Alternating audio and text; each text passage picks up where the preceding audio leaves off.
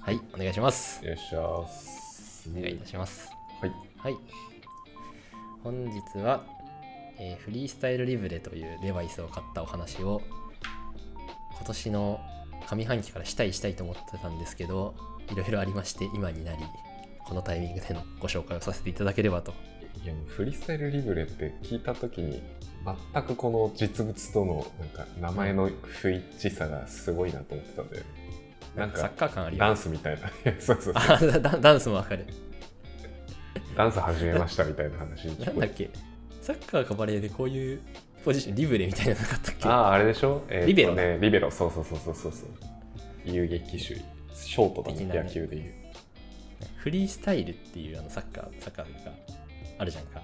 座りながら足技で空中でボールをサッカー回す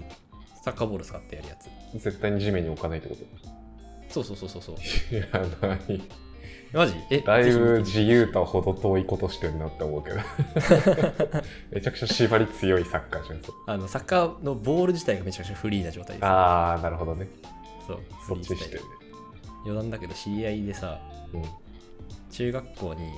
サッカーってナショナルトレセンとかトレセンっていう選抜の概念うんあったじゃないですか、うんそうあれでナショナルトレセンでキーパーで選ばれた結構うまい友達がいてうんその友達が何を思ったのかキーパーから転身して高校からフリースタイルを始めてやばだいぶフリースタイル2つぐらい、らい飛んでんじゃんうん、で日本選手権出場すごとかかな、うん、だからサッカーできる人って何やってもすごいんだなって思っったってすげいえうのはなそうそう思い出したけど走りながらボール蹴るとか信じらんないもんな腕使えよと思うもん ね野球という野球部からの意見でございます、はいで結局フリースタイルそうリそうブそうレフリースタイルリブレは何なんですかっていうそうこれはですねあのなんか腕二の腕にちっちゃいデバイス針のあるデバイスを刺してあの、グルコース量を把握するガジェットうんなんですヘルスケア系のガジェットであの自分の摂取した食べ物によってどれぐらい自分の体の中が変化してるかが分かるみたいなかいつまんで言うとそういったものになりますと、そうでもともとはすごい健康オタクの会社の知り合いがこれを使っていてうんでその人自体、まあ、かなり体調に変動が出やすくうんこれなんでかなって思って調べたら割と血糖値が原因だろうってことが分かってこれを使ってやったら本当、うん白米食べた時とかそば食べた時だとかそういう何かを食べた時に自分の血糖値のスパイクがめちゃくちゃ分かりやすくは見えたからおすすめですっていうのを受けて、まあ、そう聞くとガジェットオタクとしてはやらないわけにいかないぞとこれも思い ページ見る限りガジェットというよりは医療機器だけど 医療機器あのそうなだんっですてよホームページ開いたら患者さんですかイエスノーみたいなポップアップ出て きてかそれんもね患者みたいな、そう元はあのちょっと後糖に尿話病そうとと思ったかんだけどそうそうそう糖尿病だとかの方々があそうこれもあのちょっと専門的な話になるしもし間違ってたらですねどなたかコメントいただきたいんですけど、まあ、調べた範囲で正しそうなことを言うとうんあの血糖値っていうその血血の中の糖の量値うんを測るにはやはり血を出さなくちゃいけないから例えば指先とかに針刺してそれの血を、あの採血してあの値を測るってことやってたらまあ割り痛いしそうだね人目をはばかる行為だから外とかではあんまできないので、まあ、外食行った後とかの自分の血糖値の上がりが調べたいとかになった時にかなりなんていうかトイレに行って自分でやるだとか手間がかかっていた、普通に痛い痛いしそうそうそうそうやりいうのにしかもそれを毎食やったり毎回指さして血出す超せやねんエレンエレン・イエーガーの気持ち 自傷行為をし続けなきゃいけないセルフ進撃の巨人をやらなくちゃいけそないうってそいううそうそうそれに対してこのガジェットは結構ね革命的でちょっとこの図を小ノートに貼れるかどうかわかんないから貼れたら貼るんですけど多分腫れないと思うなんかそうは ポッドキャストだねそうでこのガジェットが何がやってるかっていうとその血液の血流れる血管の周りの体す体細胞細胞の、まあ、層があるじゃないですかでそこに染み出たあの間質液っていう間質液っていう体液うんにあの針を刺してそこの値を測ることによって血糖値の値の後追いで分かるグルコース量っていったものを測定できるようにするとはいはいはいはいそういうデバイスですねだからちょっと間接的に見てるって感じなのそうそうそうそうそうそうそう血糖値が上がるとグルコース量が上がるっていうそういう関連性を用いたデバイスでなるほどねまあ、大体概算の自分のその体内環境、体内環境、血糖値環境が分かる。だからその最初にグルコースを測るデバイスだっつったわけどそうそうそう、そうなんです。正確に正確に、なんか刺されたら嫌だなと思って。俺は血糖値を測れるもんだと思って血糖値の上昇幅を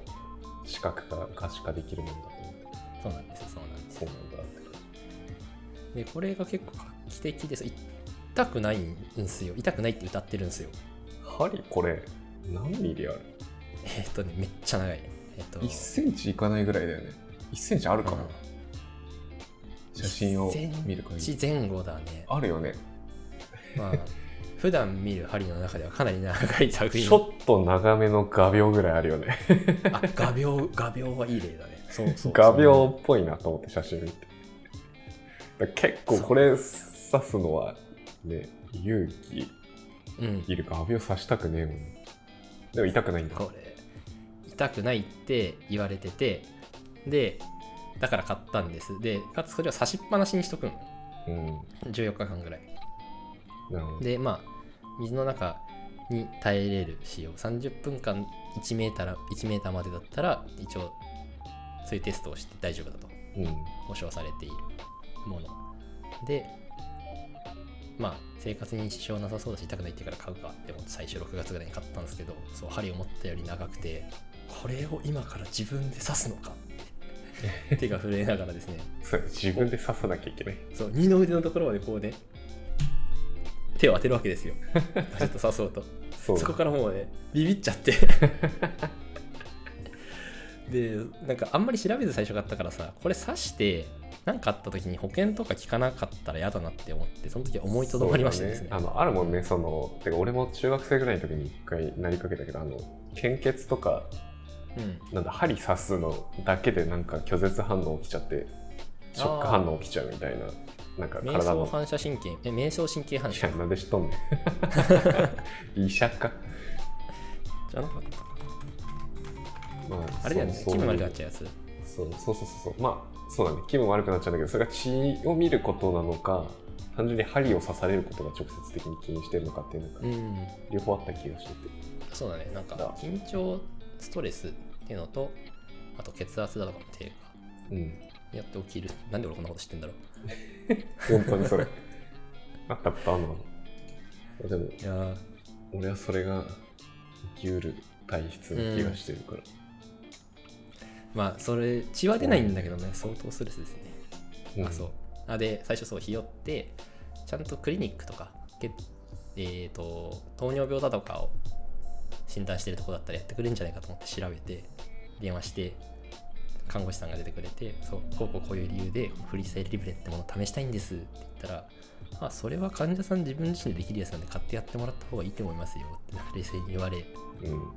そうで本当全然痛くないんで大丈夫ですという話を受け医者、看護師さんの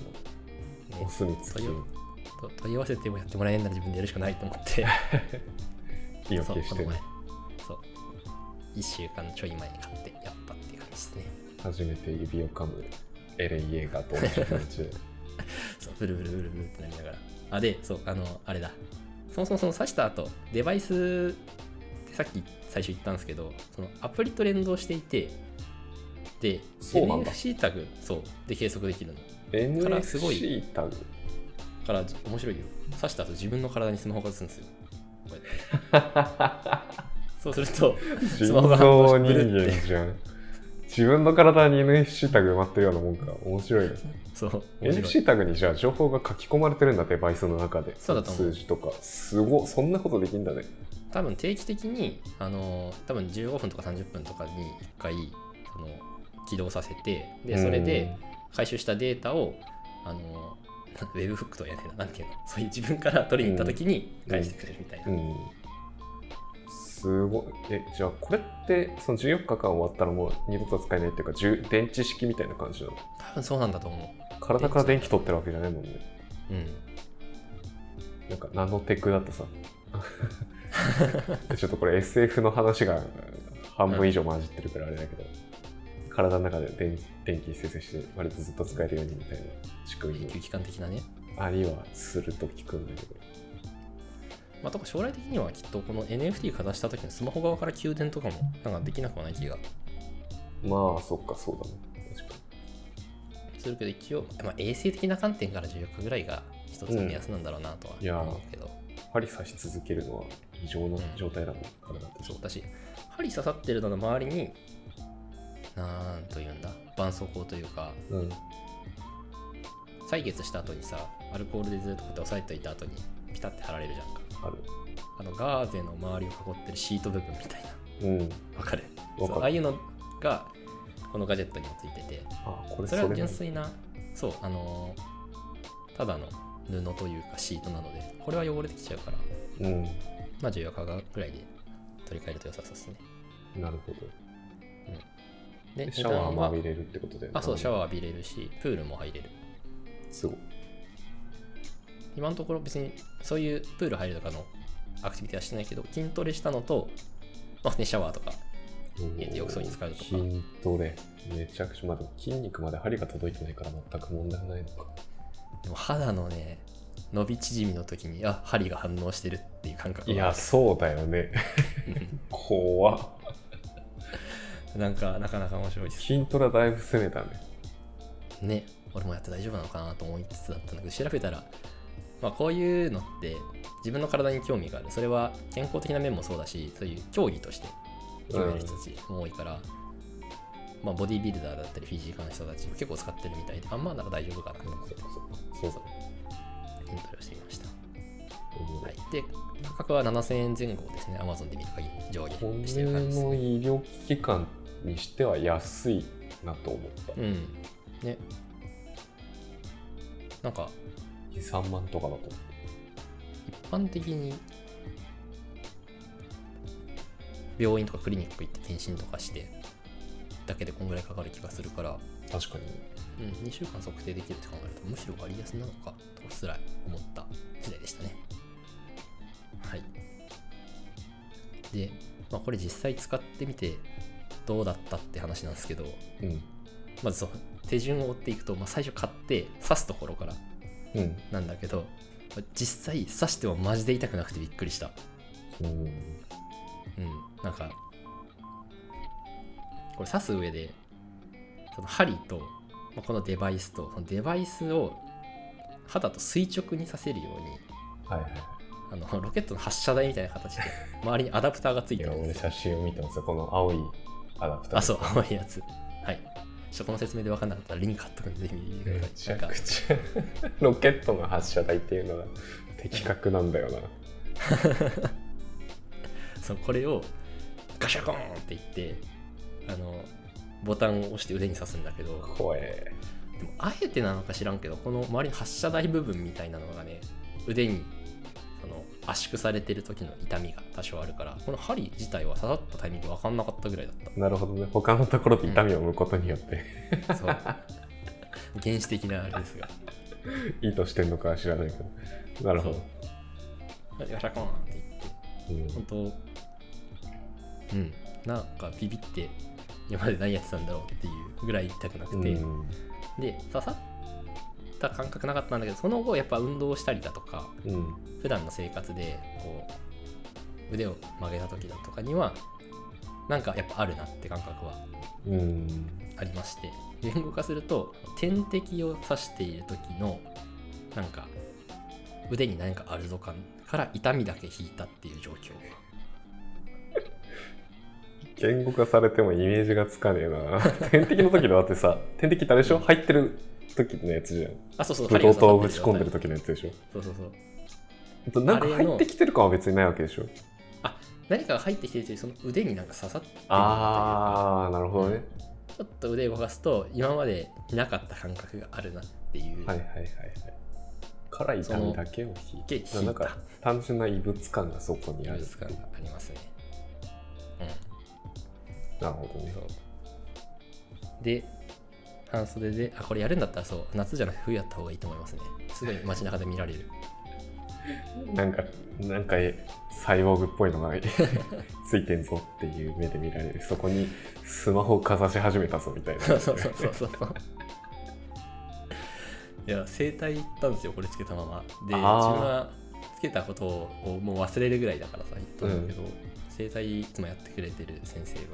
神妙な申しで「大島さん何かあったんですか?」って言われて確かになんかすげえ重い病気がある人みたいなふうには見えないからね「最近体調悪いんですか?」みたいな言われて何言ってるんだろうって思ったら「いやなんか腕につけられてたんで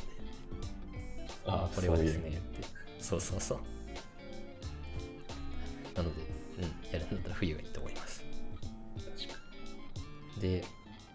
実際そのつけてみてグルコース量どんぐらい上がってるか下がってるかって本当わめちゃくちゃ顕著に分かにうんるのでそやこっがてて一面番白気いでになるすね、うん、もうあその俺に教えてくれた人はその人自体はもういろいろ上がり下がりだったんだけどその人のお母さんとかお父さんにもやって見てもらったんだってすげえ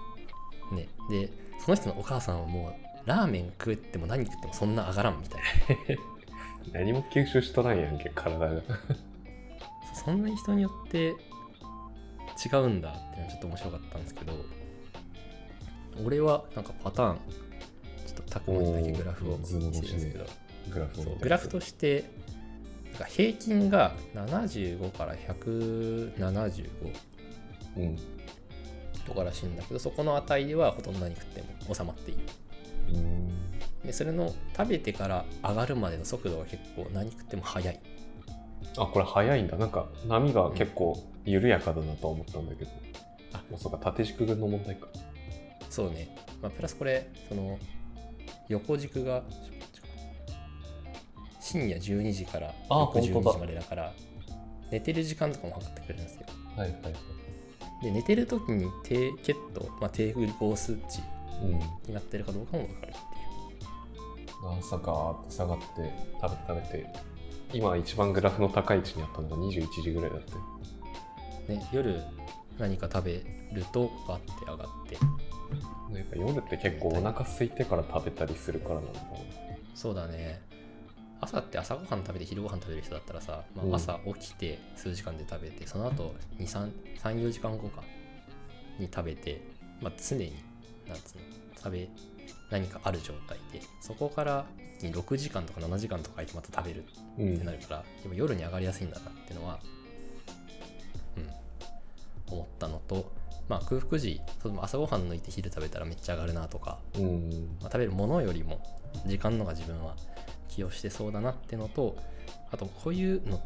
て、まあ、低 GI 値のものが上がらないとかうんねあるけどいや俺単単にフルーツジュースオレンジジュースを飲んだだけでもめっちゃ上がったりしたので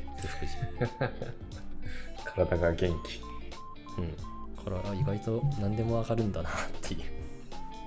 どうしたらいいんだろうって血糖糖を取らないわけにはいかないよねでも血糖値の急激な上昇が体に良くないっていうそうそう前そう提だよねそうので急激な上昇が良くないんだよねうん、量を少ないのを分けて食べるがいいんだろうなって今回のトライをしてそうもなるよねなんか1日3食とかあとなんか最近流行ってるの1日2食にしてできるだけ空腹の時間を長く作ってみたいな方が痩せるし健康的になるよみたいな話あるじゃないですかうんよりもむしろ5食めっちゃ細かく食べた方がね血管のそのなんだ血糖値急激なスパイクで血管傷ついたりとかで将来的なそういう血管の病気のリスクが上がるようんみたいなところだけで言うと、細かく食べた方がいいのかなあまりそういう流派を聞いたことがないけど、あでもフィジーカウンスとか結構やるっぽいっすねああそうなんだ細かくまああの人たちは筋肉作るっていう目的だから細あかあく多く細かく多く食べてるよね YouTube でたまに見るけど俺も言われてみたらまあこれは俺のパターンっていうだけだけどそう俺受験期高校3年の頃うん一番痩せてたんですよ、で体重4 8キロだったんですけ ど1 7 3ンチで女の子と比較しても痩せてる方のグラフになってるよ絶 対そのゴリゴ頃リに痩せてる髪長くしてパーマかけてたからさなんか一回ねなんかの機会であのセーラー服を着ることがあったんですけど後ろからあの女の子かと思ったって声かけられたことがありますその当時はまあそれはそれとしてその頃俺受験勉強本当にガチでだったからお昼もできる限り片手で食べれるものが良かったりサンドイッチして伯たん爵ですいやもうおにぎりです ねあので考えるのもめんどくさいから全部セブンの白米塩おにぎりみたいなええうわそう面白いな若さやだってたなんだけどまあでもお腹は空くから細かく食べてたのようん 当時別に運動してないけどそんだけ痩せてたのってやっぱ食事が費用度大きかったのかもなと振り返ってうんそれはあれじゃん消費カロリーを明らかに摂取カロリーが下回り続けてただけな気もするけれ どあ どうどうなんだろうそれが結局五食は食べ究て極て的には一番痩せるじゃない5食は食べてて、えっと、お昼はでもお弁当をあのお母さんに作ってもらってたというか、まあはいはいはい一般的な高校生の両親だったのでだから特に弁当は普通の弁当なんですよ、うんで夜塾とかで行く時に行ってからコンビニでおにぎり買ってからは行いって、はいはいで大体授業が19時ぐらいから始まるからその前にまたコンビニ行って買って食べてで最後終電まで残って終電で帰って家でまたちょっとご飯一杯いかねぐらい食べるみたい結構食べてたなうんそうでももう当時はこれ俺は何食っても太らない体質なのかもしれんって思って俺もそう思ってた時代があってた そうねいやー不思議だよなだからそういう食事のリズムにちょっと戻してみようかなとかこれをやって思ったなるほどですねうんそうかなで昨日テストとして夜ね空腹の後にラーメン食べてみたのお空腹の後に白米食べた時と全然変わんなくてへえじゃあもうやっぱ空腹キーがお皿のケースだとそう大きいんだっていう気こがとがする分かったともうあくまでこういうのはちょっと自己判断になるんでグラフの高さとかもじゃあそんなに変わんなかったってことあそうそうそうグラフの高さもなんかス傾きパンもも、う、うん変へわんなかった、え面白いねまあそれが自分のケースで個別に分かれていいねなんか結局なんか世の中でいろんなさこうすれば健康的になり痩せるみたいなやうんつうんあっても、それが自分に合うかってやってみて1ヶ月2ヶ月続けてみてまずそこが鬼門なわけだけどで続けた上で合ってるか合ってないかもなんとなく分かるぐらいじゃん、いろんな要因あるしせやねんなだからそれが直接的にもう体内の数値としてしかもそれが7000円で、ね、分かるんだったらようやくなんかはっきり PDCA が回せる感じがする、やっぱ数値化しないと うん、い BDCA 回せないというマーケターの意見や別にマーケターだからじゃないまさかビジネス一般そうかけど いやまあそうねうん数字で分かった方がなんかしっくりくるだろうなと思っていや1日2食みたいなのをね頑張ってやって痩せないとか、ね、体調悪いとかになるんだったらこういうのをしっかりやってみる方が良いなと思ったのでシェアです糖質ダイエットみたいなの一緒にやった時死ぬほど死ぬほど体調悪かったんだよねうーんあそれ全部糖質抜いたってことあそう単純に糖質を抜いてまあ完全にゼロにはしてなかったんだけどうん白米絶対取らないとか、なんか、まあ、食事の時にうん糖質系基本取らないみたいなうんのをやり続けたら、なんか、超体調悪かったけど、その時に起きたそのグラフの変化みたいなね、うん糖質が実は、あの、ゼロにはしてなかったから、たまに取った時にめちゃくちゃ、バカ実はバゴンと上がって、その、このグラグラ感で体が終わってたのかとか、なんかその辺がちゃんと分かったはずなのから、いやー糖質抜くとね頭回らないしいざ取った時すごい体調悪くなるよねエネルギーがゼロだったね。一瞬でやめた。いややめたっていうか続けられなくなっちゃった 普通に久しぶりにちゃんと普通の食事とったら元気みたいになって、はいはいはい俺一人で無人島生活みたいなことやってたんだろうねいや昔いやこれ直接関係あるのか分かんないけど俺も糖質制限的なことをしていた時期があってでもたまたまね当時の会社の飲み会みたいなのがあって行ったらもうべらぼうによって べらぼうによったしべらぼうに二日酔いになったんですよねうんなるほど酒飲んだ時の血糖値の上がり方めちゃくちゃ気になるかもしれないあー確かまにだ飲み会とかはしてないんだよないねきっとねうん確かにそれまでやってないわ酒プラス、まあ、いわゆるちょっと普通の糖質系の料理が来るけどトムさんの普段の食生活的にあんまり酒も糖質も取らなそうだけどがっつそうりはお酒飲むと寝れなくなっちゃうんでだよねマクドナルルドって食べた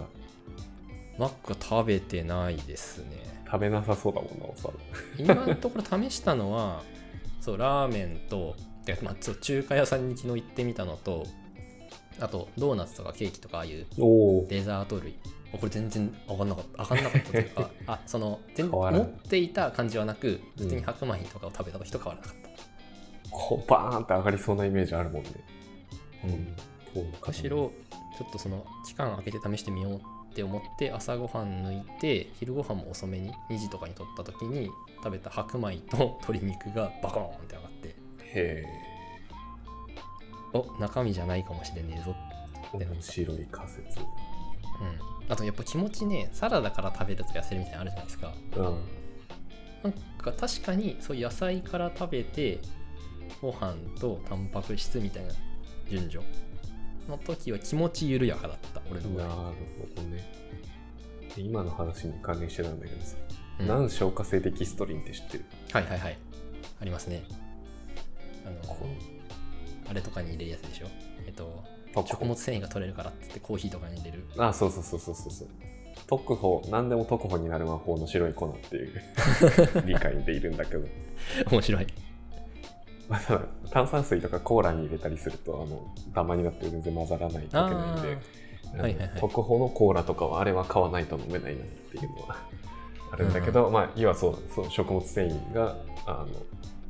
効率的に取れるうんうんから、味噌汁とかコーヒーとかに入れればその後の食事の血糖値が上がりにくくなると聞いているんですけれども、まあ俺も普通にこれ使ってるんだけど、試してみよう昔確かに使っててうん、その時体調良くも悪くもなかったからやめちゃったんだけど確かに使ってみようかまだ家にある気がするいやそうあの別におさむを人体実験したいわけじゃないんだけど ないんだけどあの普通にこのどの食事をとっても血糖値が同じ上がり方をするっていうことが問題なのだとしたら普通に難消化性デキストリンが有効な手立てなんじゃないのかなと思ってなるほど。面白い。そうだね。まあ粉じゃなくてもね普通に特効のあのお茶買うだけでもあのパッケージの裏見て一番いい難消化性デキストリンって書いてあったら入ってるからそれを食事と一緒に白米とな昼食朝食抜いて昼にまた白米と鶏肉取ってみてあれ意外と上がんないねみたいになったら割とこれが効いてくるのかもしれないし逆に効かないんだとした らそれはそれで面白い結果というかそうだね。また別のあれ方向性を考えなきゃいけないうん、やっぱ成分としてはそうだけど、摂取量としてそこまで多いわけじゃないじゃんか、きっとあれって。そうだと思うえー試してみよう。ちょっといいテーマをありがとうございます。はい、野菜から食べたらみたいな話だったから聞く気がするんだよななんかそうね。面白い。ちなみに、ちょっとこれ、貼るかどうかあれだけど、すごい、こっちか。思ってますよ空腹時に食べたら平均の75から175っていうのがうん値なんだけど、空腹から一気にご飯食べたら超スパイクしたっていうのがこの真ん中のやつそうそうそ真うんそう中の上がってるグラフ100から175にドカすげえ上がり方してん ねンねほんと垂直ね PMF したみたいになってる PMF した それがコロナ第7波みたい な上がり方をしていますねはいへえ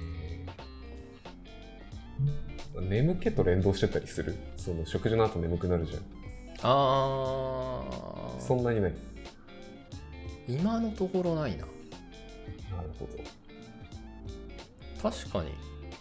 血糖値が急激に上がると眠くなるっていうじゃんね血糖値急激に上がって下がるときになるんだっけ確かあれってああそうなんだっけ多分インスリンが分あ、泌そっかそさっかれそるうだかねらそれを調整しようとしてる体の動きの中でっていううんうんだからあのレッドブル飲むと一瞬目覚めてその後死ぬほど眠くなるって いう話がドあーピるングけどですねそうそうそレッドブルとか飲んでみようかうああいいねいいねいいねうんそれは面面白白そうそういいな面白そうだ眠くなるのかな そうこれでやっぱ自分の体が分かるのってありそうだね刺さなくていいんだったらそこやってんだけどなありこえよなし知らない人に、えーまあ、知らないうちに誰かからプスってやられても針刺されたとは思わないと思う痛 みがからたくまこれを知る前に俺が後ろから「ほい」って言ってたらなるほどね全然気づかずにそう、サイボーグになる、ね、まあ痛くまあね痛くないんだったら全然いいんだけどねまあ自分に針刺すっていそうや俺ピアスとかさなんかなんだろう10代で自分で開けたみたいなうん、人いるやんいる。すごいなって思った今回通して、耳とはいえ耳も顔に近いしな。ようやるような。んいやパチンってやるんでしょ。ーうん怖っ私痛いわけでしょ痛いって分かってるじゃんか痛いんだね。いや、痛いよね。私、うん痛いと聞きます、なんでやんねん。すごいね。うん、考えただけでも鳥肌立ってきた、はい、うん、あなたも今針刺してるわけですけど。そうねあのフリースタイルリブレ自体はこれは針とは多分4ではないなんか最近はフィラメントって書いてあるね。針やろって思うけどな針だな。どうこの実物見てヒロエンズだから大丈夫ですよって言われてもダウトっていうよねこれ ちゃんと硬いし面白いな。いろいろ実験したくなっちゃうな。俺、これやるとき多分、なんかいろいろ買いだめとか、なんか、ブドウと効率的に摂取できるチョコレートとか、なんか、ああよくあんじゃんコンビニ系の。はいあれが本当なのかは自分の体で実験するっつってああ面白い明治のチョコレートと同じグラム数そんな暇じゃねえのそんな暇じゃねえの我々がなんかそういうねコンテンツ芸で YouTube とかで食ってたらそれはすごい面白そうだね、 うんそうだね YouTuber これみんなやればいいのよねまあでもこれ YouTube が YouTuber がやっててちゃんと見る層かなり意識高いだろうなそうかなそうかねまあでもインフルエンサーとしてすでに囲ってたらみんな見るかうんある種中山きんに君とかやってたら俺絶対見る きんに君の YouTube 死ぬほど見てるから中山きんに君がこれ紹介してくれた1週間後ぐらいのジムみんなこれつけてそうだねそうだね みんなつけてると思う腕に白多いの分つ売けりて切れてると思え中山きんに君の俺チャンネル見たことないんだけどどういったこと紹介されてるんですか、う筋肉 TV 見たことないんすかない筋肉ですね TV セカンドもありますからね サブチャンネルルってやつですかそうサブチャンも両方めっちゃ見てあうのんシンプルにそういううん世の中の人が気になってるじゃあ血糖値が上がりやすいとかなんか糖質オフどうなのかとか、うんうんなんかそういう世の中の人が気になってるこうファジーなテーマっていうのがうんうんに対してまあすごいねは話し方が賢くてロジカルで分かりやすいんだよねで、うそれでいてちゃんと中立的だからはいはすごい勉強になるというか勉強としてよくてうんちょうどよくて、うんうんだからなんかそういう各結構いろいろ気になってるテーマに対して筋肉死ぬほど多分もう20年30年ぐらいね、はいずっと あの同じような食事をとって死ぬほど自分の体でも実験してきてなんならこれもやったことあるんじゃないかと思うしなんか確かにそんであのインプットもめちゃくちゃな量栄養学から何から取ってるからうんうんこういうかこれでこうこうこうこうなってこういう形で見るとこのダイエット法はあの、まあ、有効だと思えるしこういうふうに考えるといやこっちの方がいいかもしれないみたいな話を結構ちゃんとうんロジカルに話してくれるから分かりやすいです、あの私芸風と全然違くてびっくりしておりますあそう芸風と違うのそれがそう面白くてただただただね忘れた頃にいきなりパワーとかヤーとか言い始め たりこうなんか急にスイッチ切れる瞬間なんでねこうめちゃくちゃ真面目に話しててすげえ分かりやすくて授業でも聞いてるかのような感じなんだけど、うん、うんなんかよく外で撮っててうんで外で5時の鐘が鳴り始めたりカラスが鳴き始めたりするとあの犬かのようにカラスにめちゃくちゃ反応して威嚇し始めたりとかし てそれが5分続くみたいなでそこスキップして でまた普通に話し始め何も事もなかったかのように普通にスイッチがまた入って話し始めてみたいいなのをや繰り返してるのが結構やみつきになるね本人の本職その5分やねその本職俺はスキップしてるへえあでもやっぱりあれなんですね中山筋肉の何かのあのコンテストで賞取ってたけどそしっかうり裏にはそういう努力とロジックと、まあ、勉強に裏付いたロジックちゃんとコンテストで優勝し続けてるんですけど、あのが、ね、から、まあ、あの年、今40ちょいとかでしょ。見た目そっか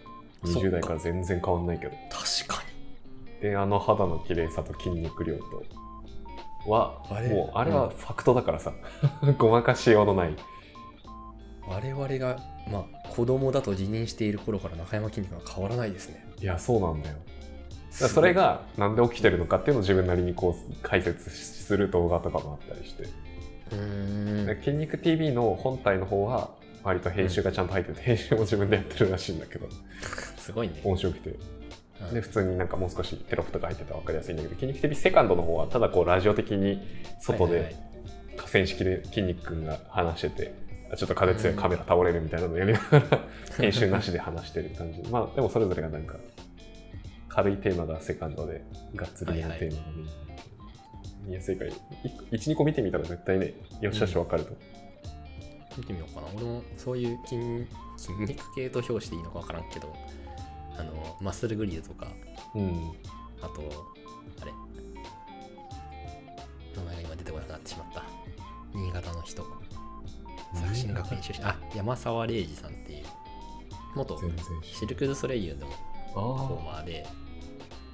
で新潟でジムとか今ジムとあと美容系のスタジオというかエステ的なのを開業してやって経営者兼フィジカーなんですけどすごい分かりやすくて面白い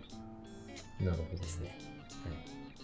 そういう人たちの動画見れるのありがたいしねなシルク・ドゥ・ソレイユってそうやって入るんだとかもうなんかそっちも面白くてあ見あてなるるほどねうんはい、ちょっとあれですね。筋肉そう健康のコン話。ビニで簡単に買える糖質を少なめ脂質少なめはいはいはい、タンパク質多5000めとかなんかそういう この人が死ぬほどこだわってあの食べ物を選んでる中でも選びやすい簡単に手に入りやすいものを多分この人自身が死ぬほど探してるから常にうんうんうん。それを紹介してくれたりする、ちなみに最近、最近というか、先週からなんですけど、さっき筋トレ話行ったって話したじゃないですか。うん、あのパーソナルトレーニングに始めたんですね。えマジでそう。そこそのパーソナル、まあ、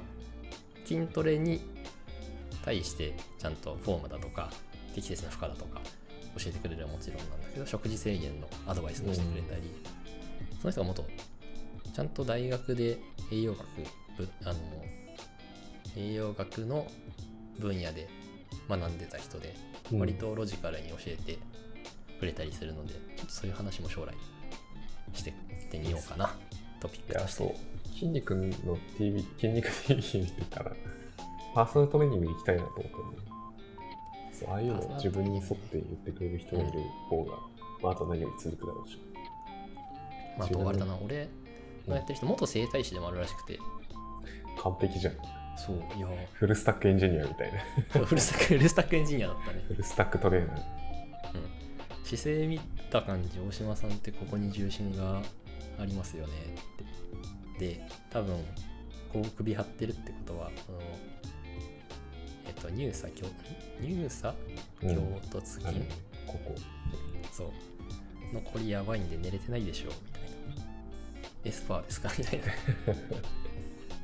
整体師たまにエスパーに見えるよそうそうそう。で、そこのストレッチもなんかしっかり、なんだ、怪我しないように筋トレ前にはやって、パーソナルに入るっていう。ああいいね7割ぐらい、なんだ、筋トレだけど、残りの3割整体やってもらってるみたいな感じのもあっていて、とてもおすすめです。まあ、人によるんだろうけど。そうねちょっとそろそろ探しつつ始めてみようかなという気持ちで普通のジムを解約しちゃったのでうん。今ひたすらスタンディングデスクで仕事しながらステッパーでこうはいはいはい足踏みしてる有酸素運動しかしてないっいや、いろいろ試していきましょう。ぽいまたちょっとなんかアップデートがあったらはい、共有しましょ了解です。そういこの後はいえっと特保のお茶を買ってきますぜひそれマジで気になる、難色化でキストリーン信者なんで俺はいやーちょっとたくまのあの信仰心を壊してしまう結果にすみませんっていうところではありますが あおさむのケースではあるからねあくまで 確かにねまあ聞いた後に俺は残ってる難色化デキストリンのコーナー1キロぐらいは全部捨てるかもしれな いけどいずれにせよ結果は知りたいですいやーゴミの業者さんびっくりするだろうななんだこの粉は警察来たり してるあの粉マジでタッパーみたいにこう入れて持ち歩いて持ち歩くこと考えたんだけどさ外でも食べれるように捕まるなと思って やめたんだ明よねらかに小麦には見えないからね明らかにやばい薬にしか見えないからで溶かして飲むんですとか言ったっても全然危ないものじゃないんですこれじゃあ何用ですかって言われてあこれはちょっと食事の前にとかして飲んだり気分が良くなるんですみたいな 眠くならなくなるんですみたいいなや頭がさえ渡ってみたいな ちょっとじゃ健あ康だな書までつって十分すぎる発言すごいだ、まあ、はい感じました、ね、そんな感じではい、本日はその高り感じではいはい、ではではありがとうございますありがとうございました。よもやま FM ではお便りを募集しています。概要欄に Google フォームを貼っているので、そちらより質問をお送りください。その他、感想、コメントもぜひいただけますととても嬉しいです。もしよろしければサブスクライブもしてください。ではまた次回お会いしましょう。